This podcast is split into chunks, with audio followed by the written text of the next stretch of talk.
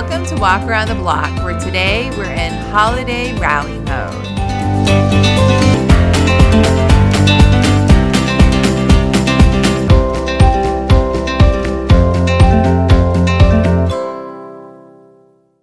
Hello, hello, hello. Hello. I am a little behind.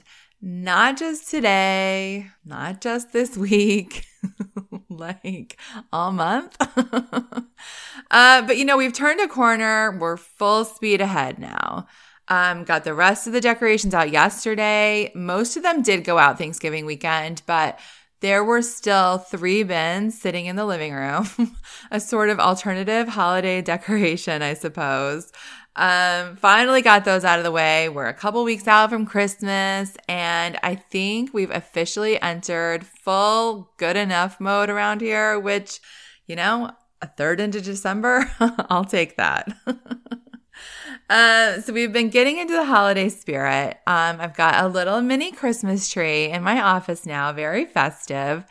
We also have watched our first, uh, maybe hour only, Hallmark Christmas movie of the season. So, you know, I had the little log lines of this year's slate of Hallmark movies that I went through a month or so ago. The one we watched was one of the ones that possibly sounded like it had potential. It was called Haul Out the Holly. This girl's parents ditch her for Christmas. Of course, she had just broken up with her deadbeat boyfriend. She goes home and her parents are leaving for Florida. It's still a little fuzzy why she didn't go.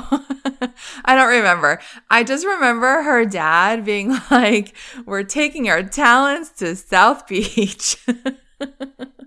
little little inside humor from when LeBron James went to the Miami Heat like way back when. So so she stays there at the house uh, on appropriately enough Evergreen Lane. Um, and then their neighborhood HOA tries to rope her into like all these things to embrace the Christmas spirit. We have an HOA in our neighborhood. I thought that that could be funny. Uh, there was one lady who was pretty funny in it. She was like the sassy neighborhood frenemy. She had a few good lines. So that was positive. Um, another funny thing was that right out of the gate, my husband goes, That looks like Utah. I was like, yeah, it kind of does. Then we see this Utah license plate, and I was like, oh, yeah, you're right. I guess it's supposed to be set there. I do know they film a lot of these in Canada, so I thought it was just made to look like Utah, but I Googled it. And sure enough, they did film it there. They filmed it in Cottonwood Heights around Salt Lake City. For those who know the area, I have several Utah connections, so I feel like I need to watch it again through like different eyes. Although my husband probably will not watch it with me. that is pretty safe to say. he did watch it the first time with me. However, the following is a series of comments he made while we watched this movie. I started just putting them in my phone and they kept me entertained during the lulls, let's say. First up, the thesis statement. Quote, this is so bizarre. then a succinct follow up. This would never happen. Expounding on that some more. This is a really dumb one. I feel like it's an especially dumb one.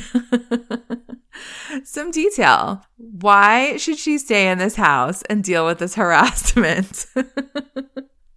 The the guy was giving her all these like absurd, maybe faux HOA violations. It did get a little ridiculous.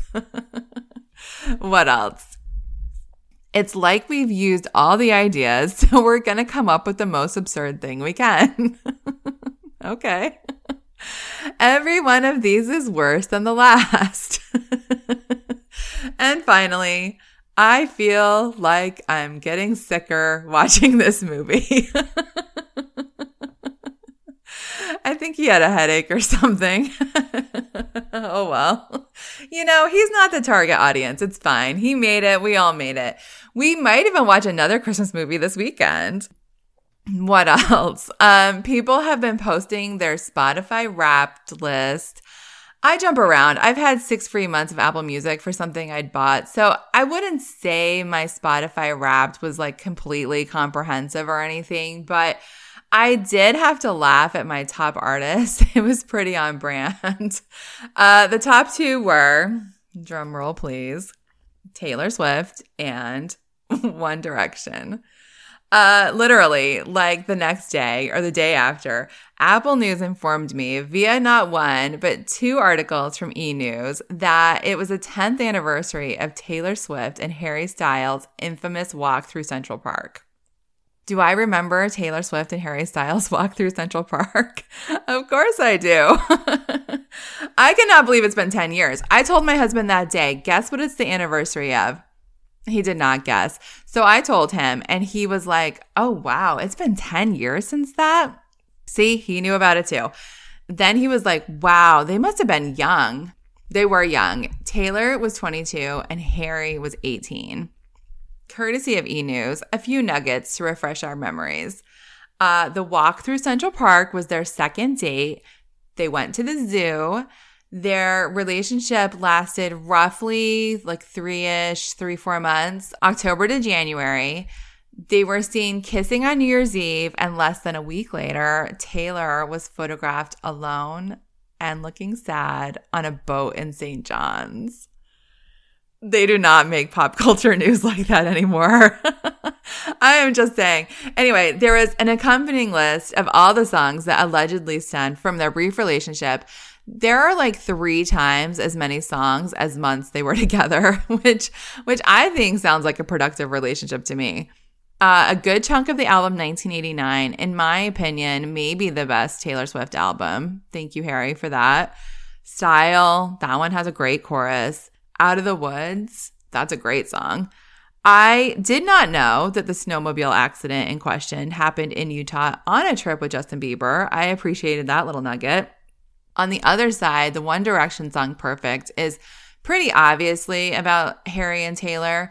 Probably my favorite One Direction song. And obviously, as my Spotify wraps will tell you, there are a few of those. uh, so that was a fun little trip down memory lane. Um, in other news, you know, there's always something going on in my neighborhood. you know, just when you think you've seen it all. uh, last week, it was a missing pet python. This woman was like, My python got out. She was looking for heating pads she could borrow and place around her house to try to lure it out. She was pretty sure it was still inside, but how do you know? So, you know, that makes a stroll to the mailbox potentially eventful. there were so many questions I had about that. Like, for example, how did your pet python get out in the first place? A couple people were kind of like panicking. Like, is this serious? Like, genuinely freaking out a little. She was like, Yes, it's serious. You know, everyone's got their jokes. I think there were like a couple, two, three posts about it. People wanted an update. Um, it was not fast. My husband would ask me, like, what's the deal with the pet snake? I'd be like, still missing. He'd be like, What do you mean still missing? It had been missing 24 hours before she even posted looking for help.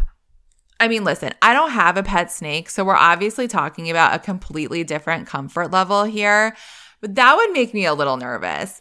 I mean, minutes into hours of a missing python would make me nervous, let alone hours into days. In the end, she did find it, but it did take a few days. Three days, I think.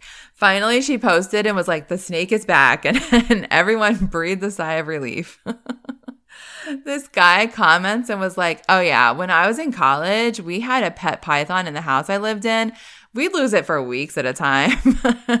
and we also had a pet rat who accidentally found her one day. Then they only had a pet snake, no pet rat after that. Yikes. Uh, coincidentally, I saw this right around the same time. I saw it a bunch of places online. You might have seen it too. New York City has a job listing for a director of rodent mitigation the rat czar of New York City. I went to the New York Times. I was reading the article there. Um, I don't know why I think these articles are so funny. Actually, I take it back. Yes, I do. It's because of the comment sections. Literally, the only redeeming comment sections on the internet are under these types of stories and also like stories about tipping. Those are always amazing too. For some reason, they closed the comment section on this one after a fairly short time. I don't really know why, but we'll get to that in a second. So, part of the reason the story got such traction, of course, is because it's a story about rats in New York City. I will say, I have spent my share of time in New York City. I have not seen some of the things other people have seen. Rats dragging along full slices of pizza and things like that. I have I have not witnessed such horrors myself, but I knew it was an issue and I did always keep an eye out in the train stations. I will say that. uh, okay, so part of the reason this took off is because it's about rats in New York.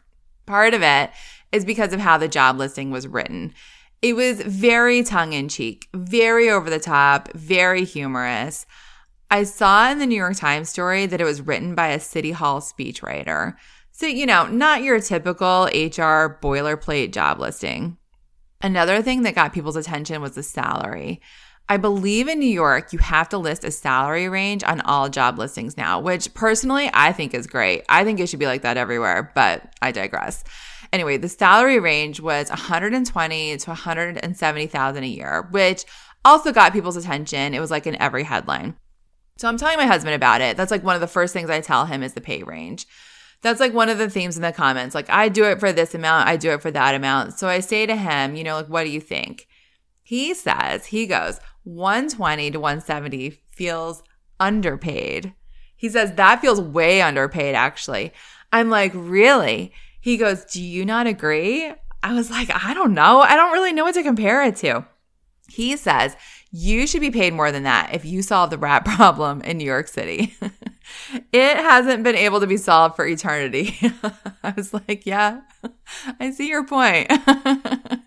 um, of course, one of the issues is how New York handles its trash. There's a professor in the story who makes the point that, you know, the real issue is how the trash is handled, which is true. Anyone who's ever been to New York City has seen the bags of trash on the curbs. Uh, back in the day, they say the law used to be that garbage had to be in metal trash cans. Not sure how they got away from that, but of course, that is a great point. There's this one guy quoted in the story who is a postdoctoral fellow at Harvard who has studied rat behavior. He calls himself a rat advocate, like advocate, but rat.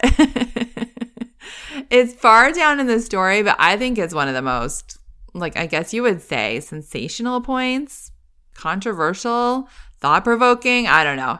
He says, you know, he makes the point how is everyone okay with squirrels, which are also rodents, which can carry disease, and not with rats? I would like to go on record as saying I am one of those people who are okay with squirrels and not rats. 100%. Give me a squirrel over a rat any day. So, this guy, though, he says the reason for that is the tail the stringy tail versus the fluffy tail. I told my husband that and he was in complete agreement. He was like, for sure. The tail is part of what makes mice and rats gross. When I see squirrels, I'm like, oh my gosh, that's a freaking rat. the only difference is the tail. I don't know if that's the only difference, but that's what he said. He said, they're really not that different. I have never thought that about a squirrel before, but the tail thing, I guess I can kind of see that. I was like, wow, that's deep. Like, I never thought about that before. My husband's like, it is true. And then he goes, I love that he's like, rats get a bad rap. did the rats complain to him? I mean, maybe they did. Anyway, that bit also got the attention of several people in the comments, at least what they allowed of the comments. This lady, Deb in Pennsylvania, said, This is a quote I don't see squirrels around the garbage, I see rats. When rodents are found in residences, it's rats and mice, not all caps, squirrels. I understand they are both rodents, but obviously one species is much more aggressive than others. Someone else said squirrels don't try and live in people's homes like rats do. Rats would live in our kitchens, bathrooms, and bedrooms if they could. of course, then you have people chime in and say, like, oh, yes, squirrels do try to get in the house. One person said, my home was invaded multiple times by squirrels. Um, I worked with this woman who I am pretty sure had squirrels in her attic. She had a lot of, she had a lot of things in her attic over the years, but, but I do think squirrels were on the list. My old boss had flying squirrels in his attic. That was a saga. They had to put up like these nets and let them fly into the nets to catch them. He said they were so loud. It was like a complete debacle. of course, we were all riveted. I said to my husband, though, I still feel like rats are worse. Like, if the world incinerated tomorrow, I feel like rats would be the last thing left. He goes, Yeah, that and cockroaches. Don't they say cockroaches can survive anything, basically? they probably do. I don't know. I don't want to know. You know where they don't have rats and cockroaches? Hallmark Christmas movies. Off to watch another one.